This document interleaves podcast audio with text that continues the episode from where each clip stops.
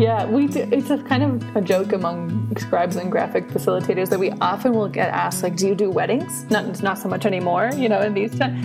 And it's it's a kind of hilarious question because you're like, I don't think so, because um, we work with ideas primarily, or at least I work primarily with ideas, right? Like that's the sweet spot: ideas and feelings and uh, meaning making and what are people trying to do and what's going on you know like what's happening in the dialogue between people? That's that's kind of where i'm focused. I'm julie clare and this is the podcast creative at the wheel. Artists and creative professionals thrive in unconventionality. They reinvent themselves and find their way through impossible situations. Here we get to have deep dive conversations on their adventures. Let's jump in. My guest today is Riley Dow. I'm so excited to talk to Riley. Riley is describes herself as a listener, an artist, and a scribe, a visual scribe. Yeah. Since 2008, Riley has been working internationally with clients in different sectors and disciplines as graphic recorder, visual facilitator. And her focus really is on creative partnership by providing made in the moment visuals as artifacts of social process. I know that Riley, your work has been published in um, a variety of publications, which is really exciting anytime I see that, um, including Cosmos Journal, The Side View, Advances in Presencing, uh, Blue Blanket, and Leadership Flow. Huh.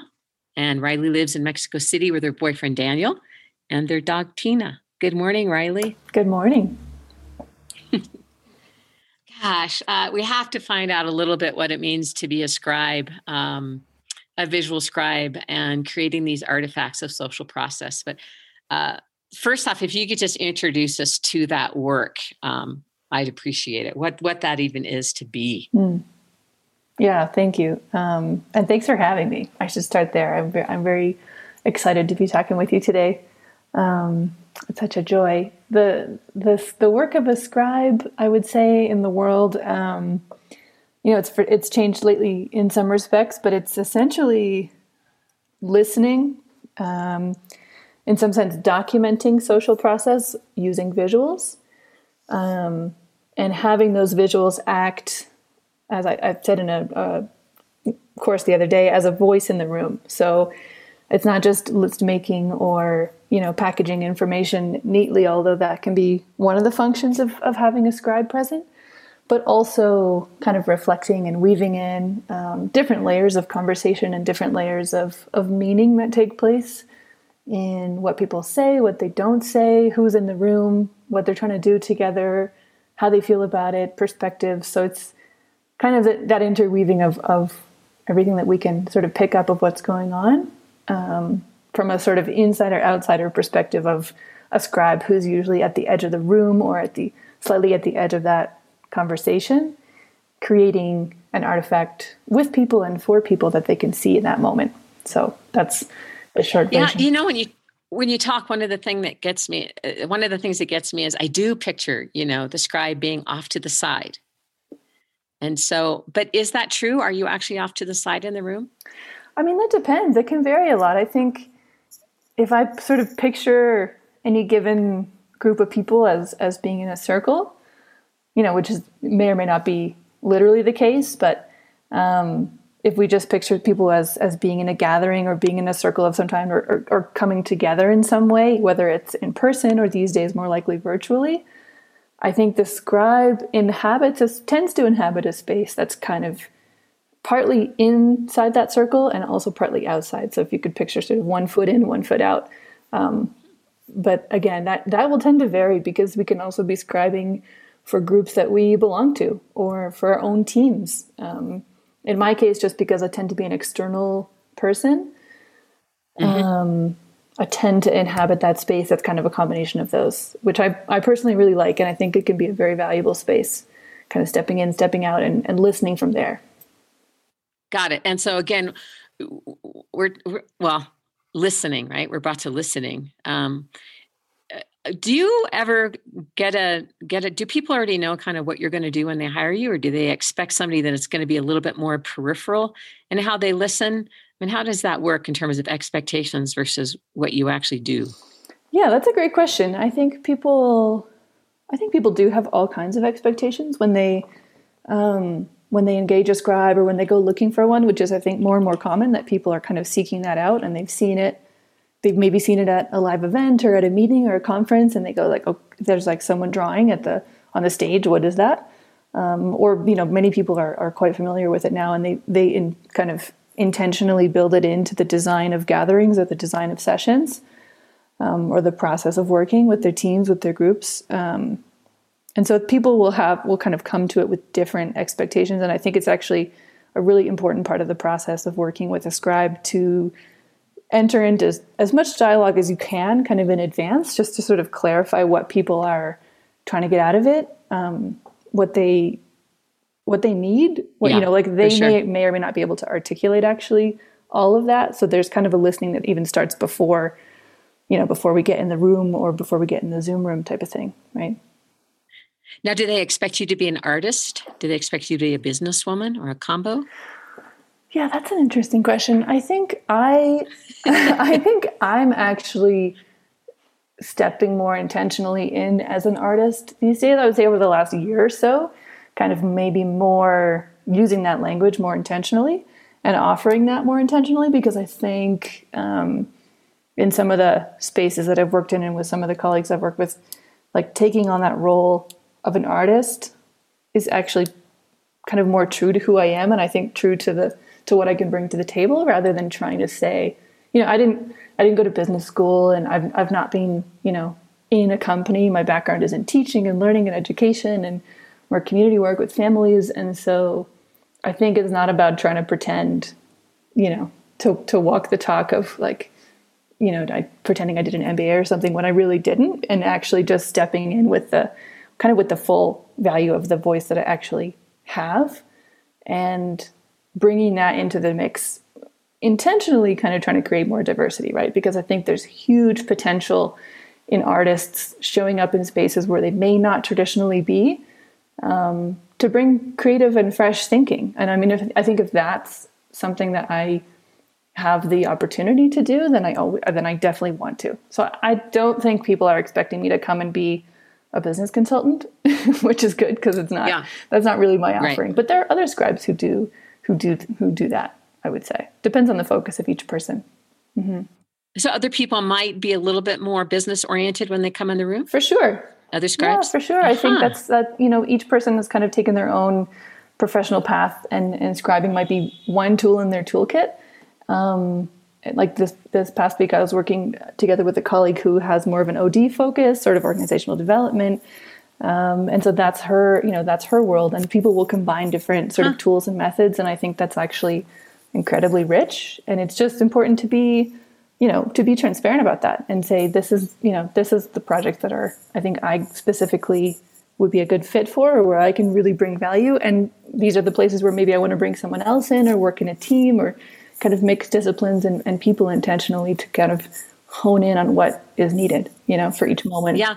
Do you, when I hear you, I mean, I'm hearing someone that really knows who they are in this respect, who, you know, who's walking into the room. Like you, you don't, I don't hear anybody, you know, you're not struggling to be the, someone, a business person when that's not your background. Um, to me, I get very relaxed when I hear you. Um, so if I was hiring you, I would be relaxed because you don't sound confused. Mm.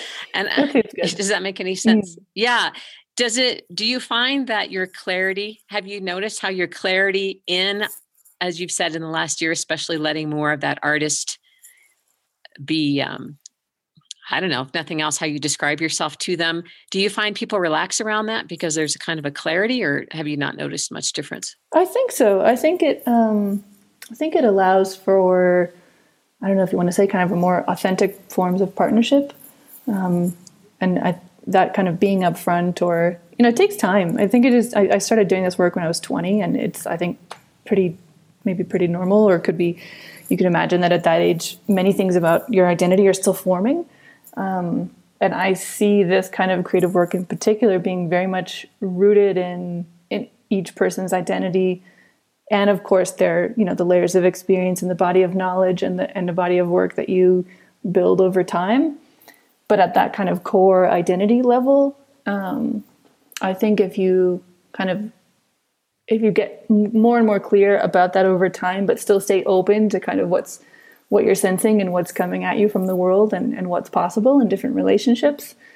Like that polarity of kind of a certain level of clarity and, and rootedness in self with also you know curiosity and wanting to learn forever and, and being open to change. I guess that would be what i aspire to and appreciate in other people when i when i notice it. Um, mm-hmm. and just kind of you know I have- willingness to say this is also this is what i don't know you know this is where my limitations are this is as far as i can go at the moment and and kind of naming that as well i have to hear how you how you first got in describing what your first what was like to start hmm. i mean how you got there given that you said your background is more with families and um, social services a little bit more, right?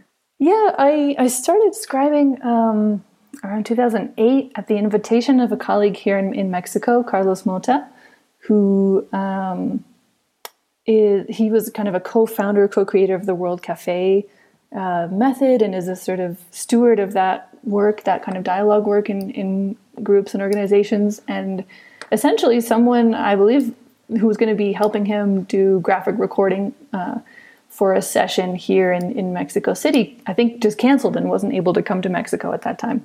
Um, and I was teaching uh, in at the, at the, elementary school level, and he we had met through through some friends and colleagues, and he sort of said, you know, would you like to maybe try this thing called graphic recording? Um, which you could say is kind of interchangeable with the term scribing, but we could get into that uh, later because there's some important differences. But um, I had never heard of it. I'd never heard of it, that practice, and it sounded really fascinating to me, and kind of like there might be some sort of natural fit with my um, maybe personality and interests. And so we, yeah, we decided to just. I said, sure, let's do it. Um, he lent me a whole bunch of books, a stack of books on visual thinking and um, some really interesting topics that I barely had time to sort of crack. And then we were in the room with a hundred people essentially. Um, and so it was a it was a very sort of trusting environment. I think with him there was just a lot of support, and so there was a container, if you like, on our team where I felt like I had someone to go to to ask questions, and you know, in some sense, I had no idea what I was doing, but in another sense, I was sort of ready to jump in and and could really see in the room how people would respond to the visuals being created for them in that place in that time for those specific people type of thing. And so there was something kind of um, kind of instantaneous about it. Um, just sort of seeing because it's a social art, right? Like it's a process oriented um, art form, if you like. And so a lot of it is what is you know what is this doing for the group? How you know how how is this functioning as an artifact in the room? And so when I sort of saw that aspect of it, I just thought this is this is incredible. This is like so simple and so obvious, but it's really you know, it seems to be doing something. And so I got really curious about that. And, and so the inner dialogue going on, there you are jumping in your first time in 2008, you think mm-hmm. you said. And what was going on in your head? Is it, you know, in terms of this is a social um, product almost. This is something for others that's coming from the room. What what was in your head? Was it what do they need to hear? What do they need to see up here? What have they just said? Um, was it intuition at that point like oh i need to write this down. Oh i need to write this down. What can you remember? What was that inner dialogue like? What was that connection already in you to what? What were you connecting with at that point? Mm, yeah well i mean also to say that i uh, there's a big kind of with i guess with any performative sort of uh, art or something that you're doing in the room at the time it's it can be nerve wracking so for sure the inner critic was kind of like loud and proud at that, at that time um, and that maybe you never really get rid of it, but it, I feel I have a different relationship to it now. But I can remember thinking all kinds of things like, "Oh my gosh, what am I doing here?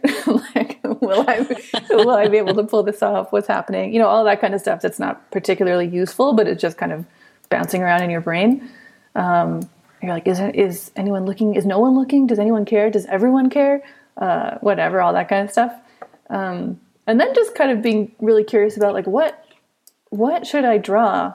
Because in the in the beginning, I think of doing the work, you're going, okay, there's a, I've got a concept, I've got a keyword, I've got like I'm hearing things that, and I can sort of start to pick out like that feels important, or you, there's like some resonance there. People seem to be nodding uh, based on what that person said, you know. So just kind of like looking as things sort of ripple through the room um, mm-hmm. as someone is speaking, and then going like, okay, how should I represent that? Um, and I think you know when you try that work for the first time, you're kind of going at it, kind of trying to chunk it out and say, okay, word picture, you know. And and I I would say I don't work so much in that way now. Like it's not as as fragmented. Um, but that's what I can remember thinking. I remember drawing, you know, like a some like a caveman or something, like a Neanderthal at a cave. there was like mm-hmm. some weird imagery in there, but um, you know metaphor is really powerful. And and i think just kind of picking up on the the story aspects of what people are saying and the the sort of the symbolic level of things and putting people's actual words down on the page where they can see them is huge. It's, like yeah. unlocking a door you know? Definitely. And you know one of the things that strikes me because i do work with creative professionals. I coach with them, and is I'm always listening to what is it what is it that people say yes to? Hmm. Uh, I mean, you said yes to that offer. You were teaching in elementary school and you said yes. You had a stack of books you could only get a little bit through and you jumped in. So there's a quality already about you that is eager, I would say, to learn, but to experience when I hear that, hmm. right? Yeah, I Does that, that's true. Yeah. And you said about being a lifelong learner and how do you keep that edge? And yeah, of course, I imagine how much you've shifted in your, in the inner, you know, what, what your inner dialogue is now. I can imagine, but I love how you said loud and proud for the inner critic starting there.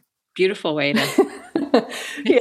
to depict critic. Yeah. I mean, you can picture it, right? As this sort of like belligerent little being in your brain. like, you know what? Could you just take the day off? Like I'm trying to do something here.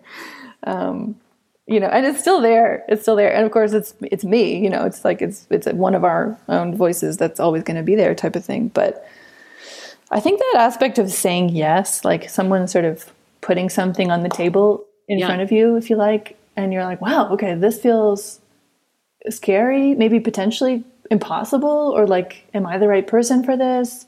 Am I qualified? You know, all those kinds of questions.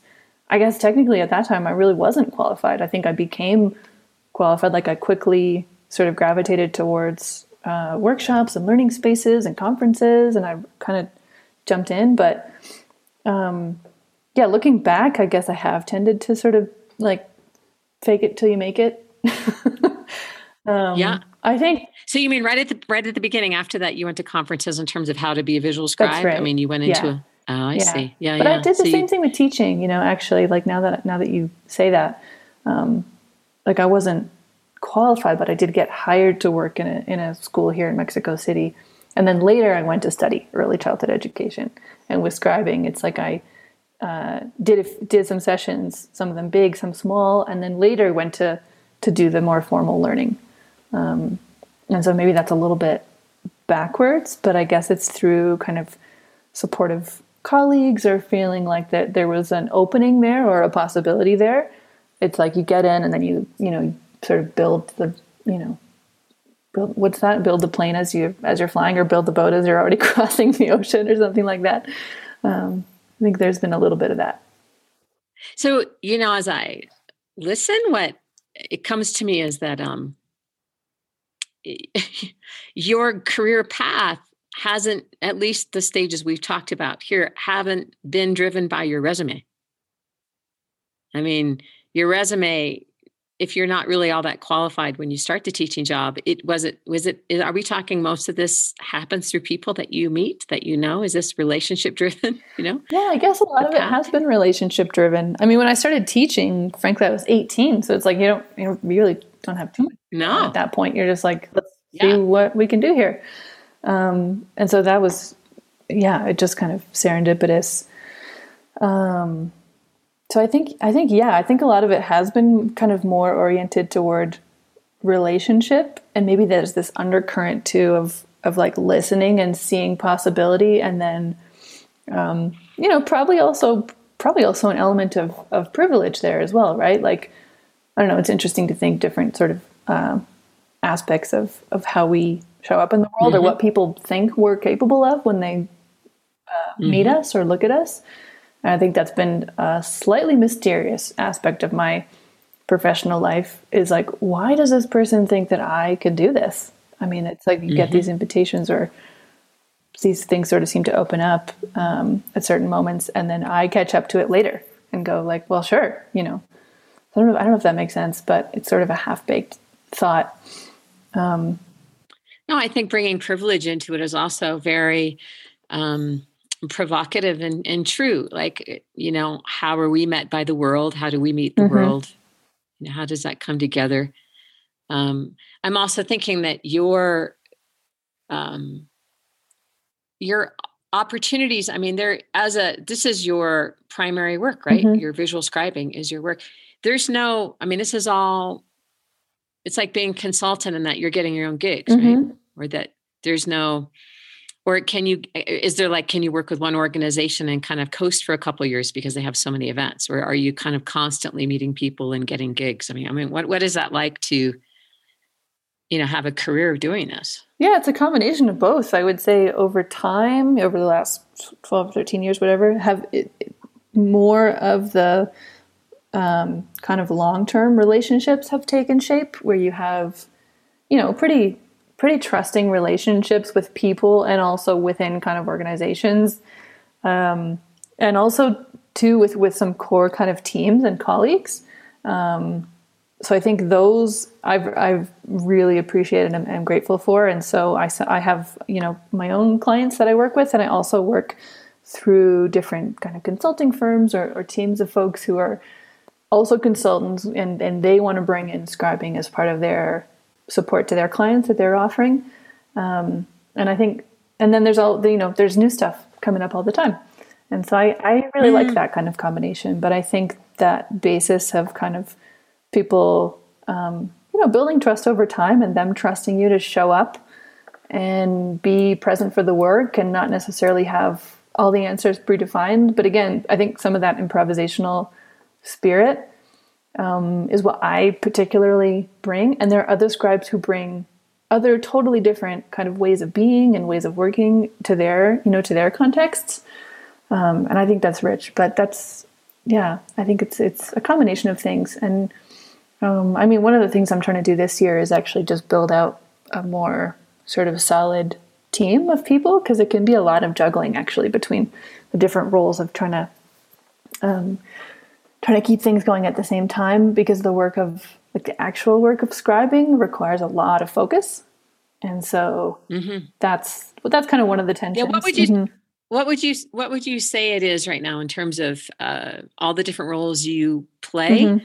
as a scribe how would you draw us a picture as a as a of that what are those roles uh, I wish this wasn't just audio, but what what what what are the different roles there? Yeah, well, I would say my role is kind of beyond goes a little beyond that of a scribe. I mean, just working as a sort of creative person and a freelancer, you can imagine, and I'm sure you've experienced this too.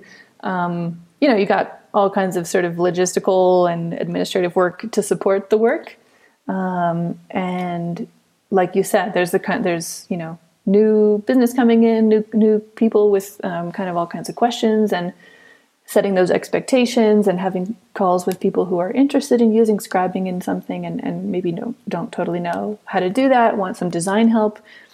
There's the scribing itself, and we also um, create videos, and so there's like the production team and the production cycle of of putting things like that together. Now, a video would be as of your work or a video of the actual conference that you're scribing? So we'll actually do we can do those as well, but these are more videos that you produce like to get a message out or for an internal, uh, you know, um, communication product within an organization, um, campaigns, that kind of thing. So those are produced. We work with a small kind of network of illustrators and designers and a video editor. Um, to put together a storyboard and voiceover artists. So that's kind of a whole other thing. And I'll tend to take on the mm-hmm. role of like the person bringing those pieces together, um, which is also really fun, um, but a totally different thing, right? So, so there's kind of all of that going on at the same time. And then Um, Is that like production work for you? Yeah, yeah, I mean, pretty it, much. Yeah, all at a like, distance. Would you? Uh huh. Mm-hmm. Would you be, in other words, if somebody wanted this kind of project for their company, it isn't, you may not actually be scribing an event for them, but they want something produced and they know that you've got the mm-hmm. background to do it for them. So then you'll work with the illustrator or will you be the illustrator? Yeah, I mean, both of those. Sometimes I'll, I'll do the illustration yeah. for videos myself and other times yeah more often i'll work with other people um, just to bring in kind of a diversity of styles and i find the part that i really um, love and enjoy is kind of that initial phase of kind of entering into partnership and finding out how to help the person or the organization get clear on the message you know what is it that they're trying to say? How can we help? How can we bring that to life visually?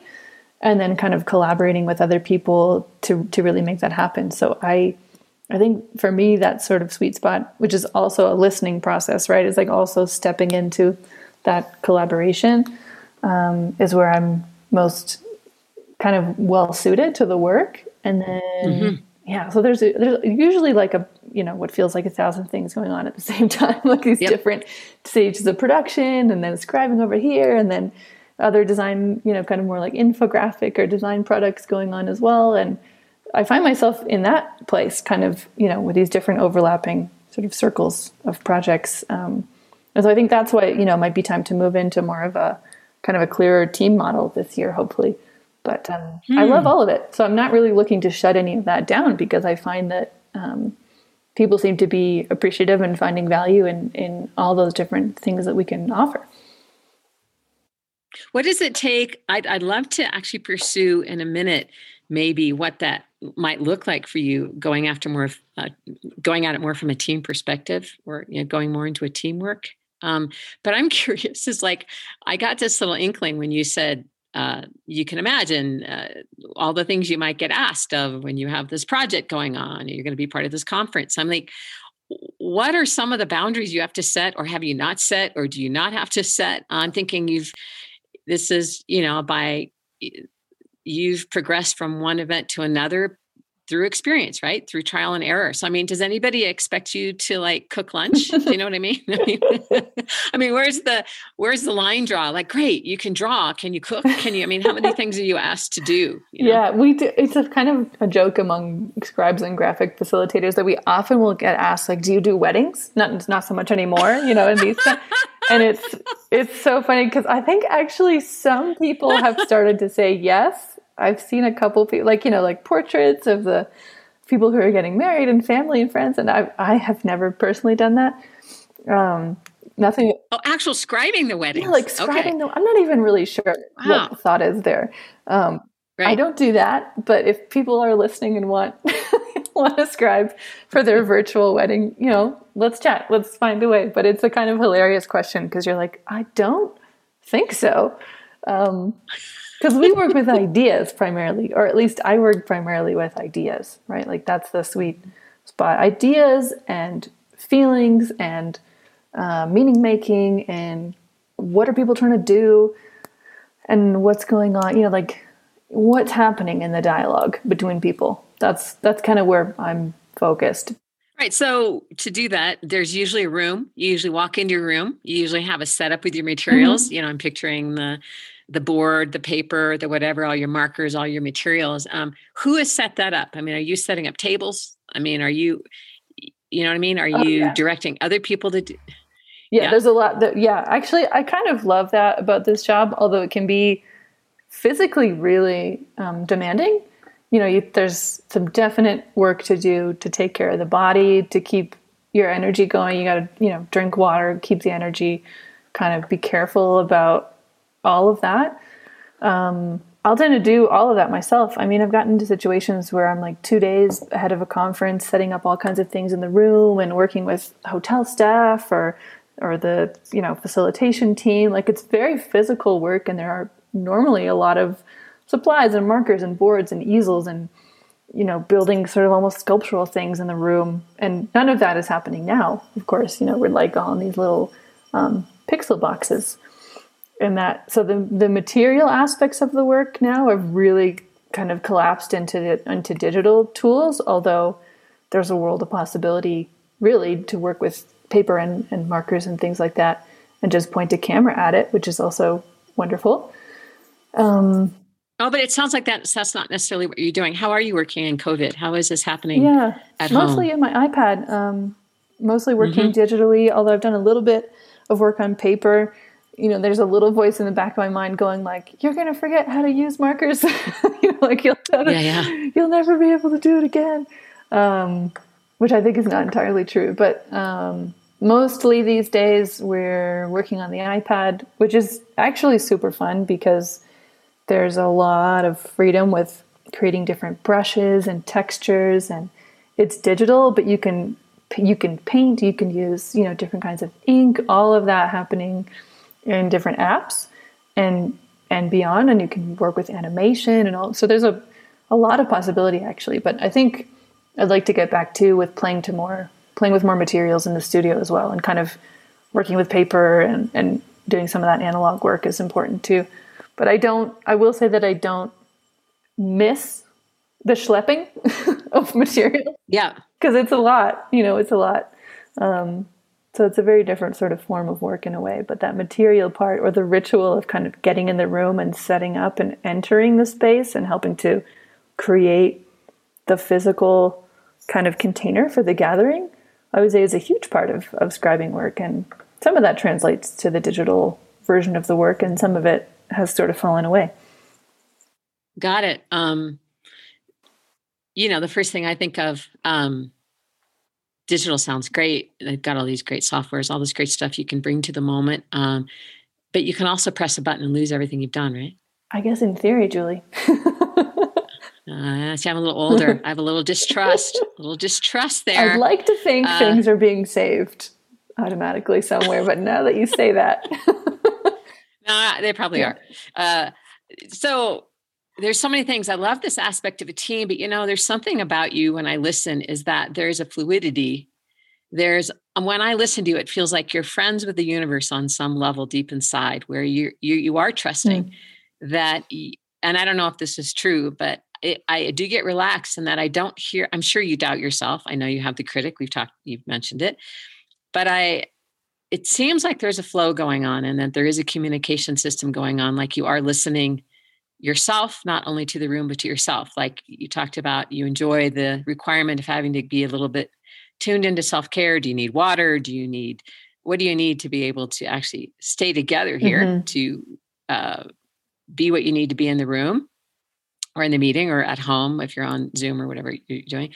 But there's also the sense of how what is this listening thing for you in terms of how it's shaping your I guess I could say it, the shape of your work life. I mean, what are you listening to? You've got, it sounds to me like you've got offers coming in from weddings, not quite, but you know, all, all over the place. And uh, now they're not physically schlepping, which is kind of a relief. Mm-hmm. Um, I hear the the loss of what you say analog, you know, the real paper and the pens kind of thing. But what is it that you're listening for right now, and, and how is that shaping what you're saying yes or no to? Mm. Um, yeah, that's a that's a great question. I think that's a huge question, uh, always. Um, but it's it's re- related to the now in a way, right? Like it's kind of related to also how are we how am I wanting to show up for the moment, like for what I feel like is called for in the moment? Because,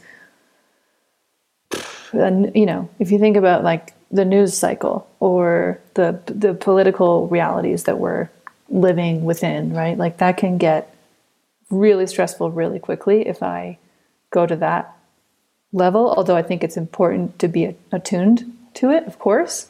Um, but there are I think with there are different kind of levels to be listening at, um, and different sort of spaces of potential and possibility too to notice. And right now, mm-hmm. Like I said, I feel like there's a kind of I feel like there's an opening in myself. Because I think the first listening actually starts with kind of listening to the self, like listening to, to the inner resonance or what's going on as a starting point um, to be able to be present for like the larger what's being asked of me at a larger uh, scale if you like. Um, and right now i feel called to, you know, I would say the most clear call place I would like to contribute is kind of like our collective survival. So it's like, how can I point my whatever it is that I know how to do um, or how to be towards, you know, spreading the science on climate change, for example, you know, or lear- learning about it, first of all, understanding it better myself, but also helping to make that more visible. And in Mexico, for example, things like biodiversity and conservation of forests and ecosystems is hugely important. And then for sure, the social level, right? Like how can we how can we actually kind of coexist, and what might I do um, with the sort of limited tools that I have to support that, to support kind of our coexistence and, and, and survival on this planet. Because I think it is actually under some pretty serious threat at the moment. So that's the, sort of the biggest place I, I go when you ask me that question. And then in the everyday, it's like, oh yeah, don't forget to send the proposal or whatever. so, so does that shape it in terms of when you know that having that sense of this is kind of a the larger force in which you'd like to serve um, without having to know exactly i hear without having to know what that means right now but having that as part of your picture you mm-hmm. know mm. of maybe what how how this could really feel good to do your work right that's kind of how i hear it is then how how does that go does it then you put in different proposals you say no to things that you might have done before mm-hmm. that don't serve that or how does how do you see that playing out is it is it too soon too large to tell? Or do you already see how that's playing out in terms of your actual workload? Yeah no i think i can um, see it can kind of feel it happening already. It's not always easy. I would say i have a tendency to kind of want to jump in because i feel curious almost like regardless of what the industry might be or who what the company is if you like it's like well there are human beings in there. So part of me is like what are they about? Can i help them in some way? Um, you know because at the end of the day even though we might get into the habit of kind of like an i'm just doing my job mentality um, it's still people right? And they're still connected to their communities and their places. And so there's I sometimes find it hard to just flat out say no, but depends what it is. But yeah, I I, I do do that because um, again, I think knowing who knowing who you are and in some sense where you would like to direct your energies, um, you, you can kind of place things in that picture or say this actually doesn't have a place for me, at least right now, and maybe I can um, recommend someone else because they're actually fantastic people doing this kind of work really all over the world, um, or maybe not, you know. But again, just kind of discerning on a on a case by case basis. Mm-hmm. It sounds so smooth when you say it, but I'm wondering where's where's the challenge for you? I mean, are you a recovering people pleaser? That that's not so easy to say no or to pull out. You know what I mean? Are you? Mm-hmm. Where's the challenge implicit there? That um, navigating the month to month and then this bigger picture. Mm-hmm. Where's, where's the challenge for you right now? Or what's the? Oh, it's hugely challenging. Yeah, I don't actually mean to make it sound like it's no problem for me at all because it's it's really hard. it's funny to hear your reaction. It doesn't need to be yeah. hard. It doesn't need to be hard, but it sounds so good. And I'm like, God, that's the hard part to me is saying no to something when I don't know what's there a month from now. Saying I'm not going to do that even though I have nothing to replace it. You know, there's all kinds of stuff mm. as a uh, creativepreneur kind of thing. Uh, so sure. I'm just wondering, and, and, and that listening, you know, then it's the self care. It's like, oh my God, I haven't been listening well. I mean, that's me, right? So I don't need to put that on mm. you. But I'm wondering, first off, how do, how do you not get overworked and you still have that listening ability? What what tunes you into that? Like, what are your practices, or where do you go? Mm. Or I'd love to hear that how you nurture that part of yourself that knows, because I, I, hear the importance of that. Mm. Yeah, I would say that honestly, I do tend to overwork. Um, I don't think I've sort of been able to strike that perfect balance yet. It's sort of a, an ongoing quest. Um, I think it's going to be a work in progress forever. I don't know. Like it, I probably need to continue telling myself that because it's it's tough. And I my tendency is to say yes and then figure it out, like find figure out a way to make mm-hmm. things happen. Not if they're outside of my boundaries of what feels ethical to to take on or anything like that. But if it's like I think we I think we can find a way, then my tendency is to want to do that. Um, mm-hmm. And for sure, for sure, a recovering people pleaser, if you like, or or for sure, some of that is my own anxiety of kind of feeling like I need to take things on because someone is asking me to. Um, that can be a big struggle for me, and it's a constant practice of needing to check in and say, uh, like, actually, everyone will be fine if you don't take this on. Like, there are lots of other people who can help. There may even be someone else who's a better fit for this. Um, that kind of stuff, and it's a, I would say, I just need to remind myself of that all the time, and I I need to take time away as well. Like for me, um, mm-hmm. I I recharge or kind of renew in spaces of silence and reading and painting and being in nature when I can and taking the dog for a walk. Like these days, those things are pretty simple just in terms of what we can do in COVID times. But um, things like that for me are essential. Like it's they're they're kind of non-negotiable. And if I don't take care of that need for just kind of time away, then I'll eventually hit a wall and not feel so good, and it will happen, you know, one way or another type of thing. But ideally, I can kind of say this would be, you know, like make space for that more deliberately.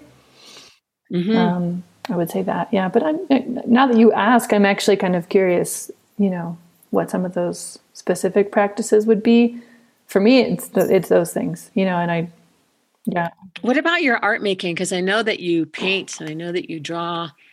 And I know that so many people that are creatives that have jobs that are creative, there's um myself included, but a lot of people that I I partner with, there's a conversation about how do I just do things for me mm-hmm. because that's really recharging. I mean, it's such a talk about the word tension, right? That's almost always in the system is um how do I continue to make things just for myself, right? That's a very common question in the sessions I have with mm. people in creative work. How do I connect with that that got me into this in the first place, kind of thing? Mm-hmm. Um, what's your sense of that? How do you work with that? Yeah. Or does that not come up? Is that not so much an issue? No, or? I think that is important to pay attention to. I mean, t- to be honest, in in the work that we've done together, I found it really liberating in that sense um, because I think just kind of having having deliberate time and space that is unstructured and it's not um, supposed to be for sale. It's not, you know, money is not part of it. Um, there's no particular objective. Maybe you don't even show that work to anyone. And I think it's getting in some ways harder and harder to do that because everything now is supposed to be fodder for like social networks or show your share your process and all this kind of stuff. And I think actually creating those sort of little caves for yourself, if you like, of protected, um, truly open, creative space uh, mm. are really important. Where you make sense of things without necessarily having to name them or share them or for them to have to be good. For me, that's that's big, and it's yeah. I think that kind of intuitive painting work has been really powerful in that sense, just because it's such a perfect in some ways polarity to the scribing work, which is very much for a group of people. Like it's kind of an offering, like that's part of the nature of it. Um, whereas, isn't that something? Yeah. Is it? I mean, it's really an incredible work. I think really. then, and here I'm. So picture that it's ultimately serving, and we could definitely have a whole conversation about how your artwork um, combines or feeds your scribing. Um, but we only have a few minutes left, and I'm really curious. You know, the sense of what you just said about it's really for people, mm-hmm. right? You're producing, and then you also said a few minutes ago that you're thinking that working in a team, you you also do this kind of production work where you're assembling a team to help clients get what they want, where you're not actually playing all the parts, right? You're mm-hmm. putting this together with other people and working with other people. Um, what what do you imagine your future might be like? How might how might the shape of your work be unfolding right now because um, you haven't been schlepping as much for many moons. you know, it's been a while.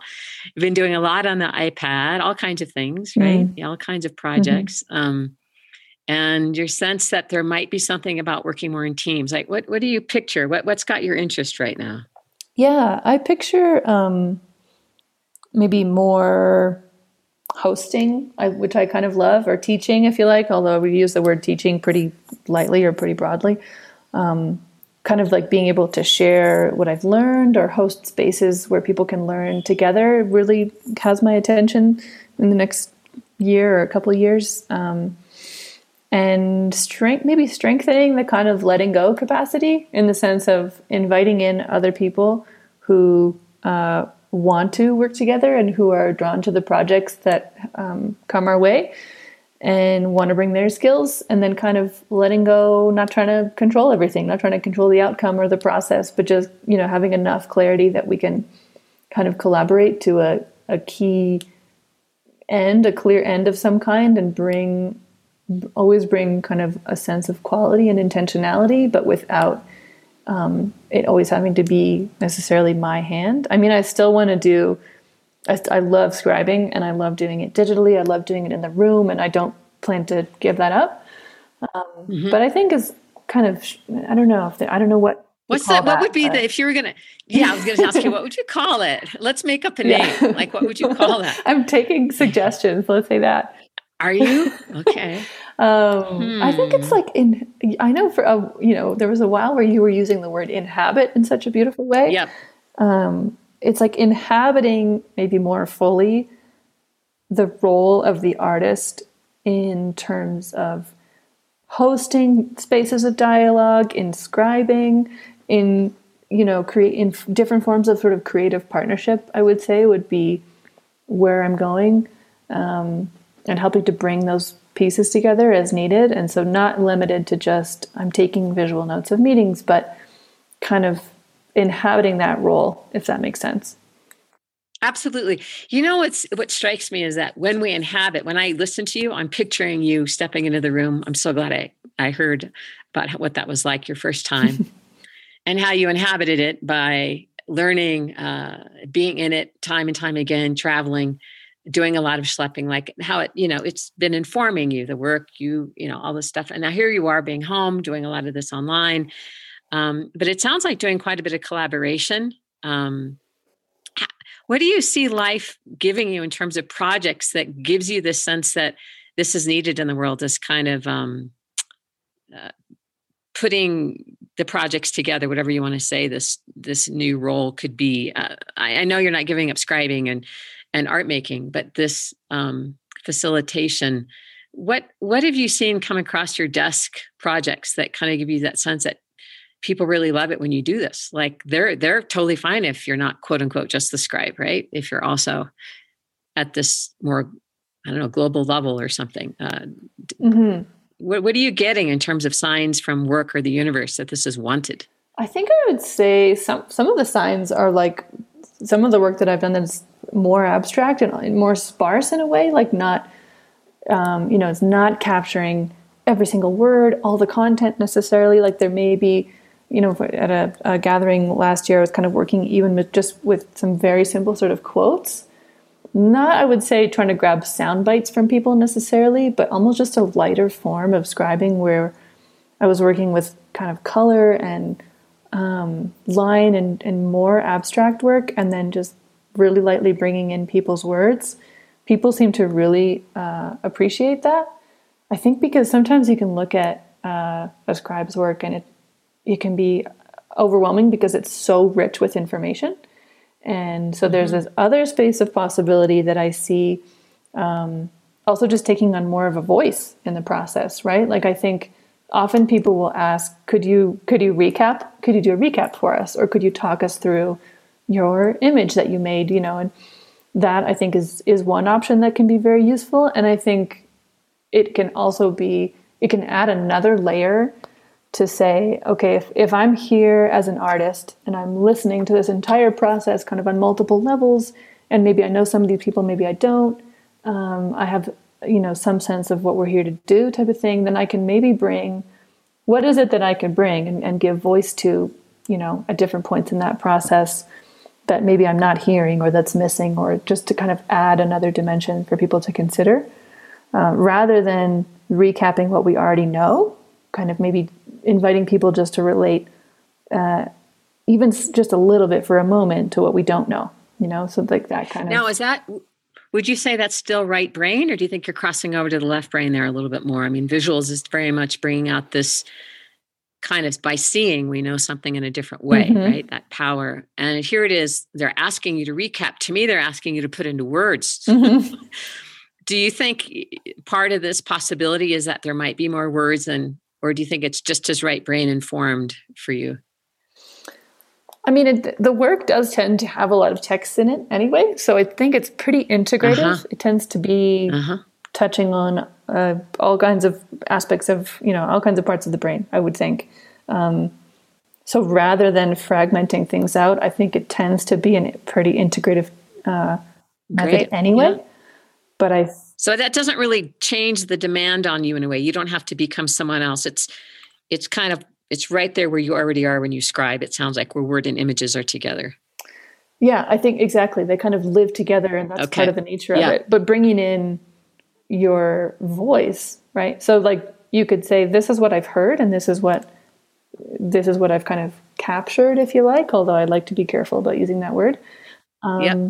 And what about this? You know, and this is what I maybe haven't heard, or this is what this is where I see a potential point of um, convergence or something that wasn't mentioned or why is this voice not in the room or who you know th- those kinds of questions or just bringing like your own perspective is i think a, adding something to the role that maybe is not always there um, and then I, I think so it sounds i mean not to overuse the word leadership but it sounds almost like uh, letting yourself be the lead at times if that's if the opening's there?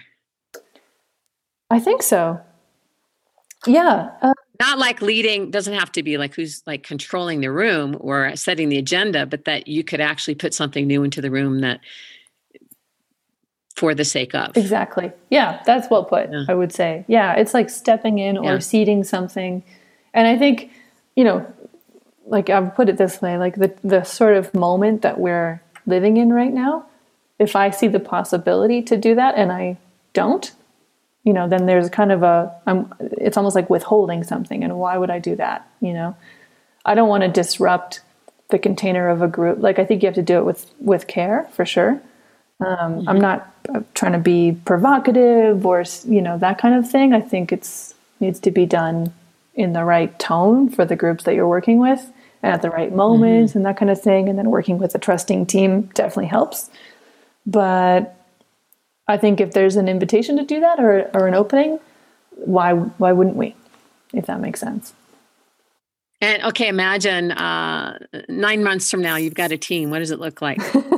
dream. Let's dream it. I mean, mm-hmm. not that it's the only thing you'll mm-hmm. have, but what might it look like? I think you might have help doing what. A lot of people are are there. I mean, I just feel like I'm very lucky to have other wonderful, kind of creative and talented people in my life already and probably the the person or the couple people that are maybe missing or that I'd like to find in the next year or so or less um, would be like a like a project lead kind of person like project manager people who can really help take excellent care of clients and kind of tie loose ends and you know make sure the money is going where it should and people are getting paid on time and that kind of thing. Because that's a whole mm-hmm. um, skill set and, and job that it's it's pretty demanding to try and do that at the same time.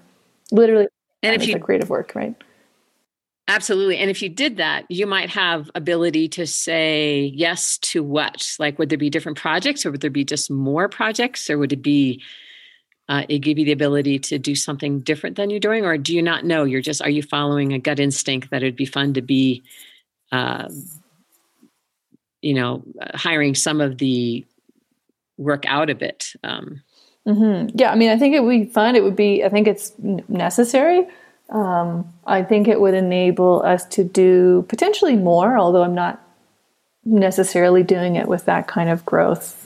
You know, it's not like we want to get like to be a gigantic, huge company or something. I think it's more um, I would say going even further down the path of kind of choosing collaborations deliberately, choosing partnerships deliberately, being able maybe to free up mm. more of my energy to take care of the relationships um, mm-hmm. and take care of that kind of creative work and find the source in myself to be able to keep doing that um, without kind of grinding grinding down the energy over time, right? Because I think to even just sustain it um, is going to take some help. Is my feeling. You know, could be wrong, but that's where things feel like they're going.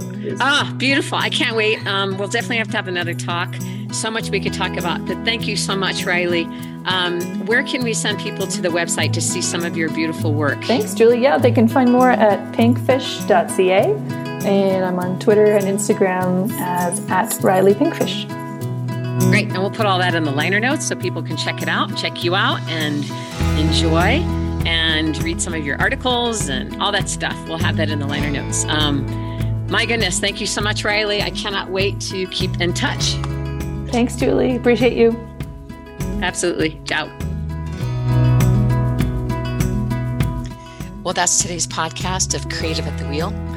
Before we go, I want to thank you for listening, and I invite you to tune in again. You can listen to more of these interviews on Spotify, Apple Podcasts, Stitcher, Gaana, or my website. You can also learn more about my one on one coaching for creatives on my website, paintbiglivebig.com.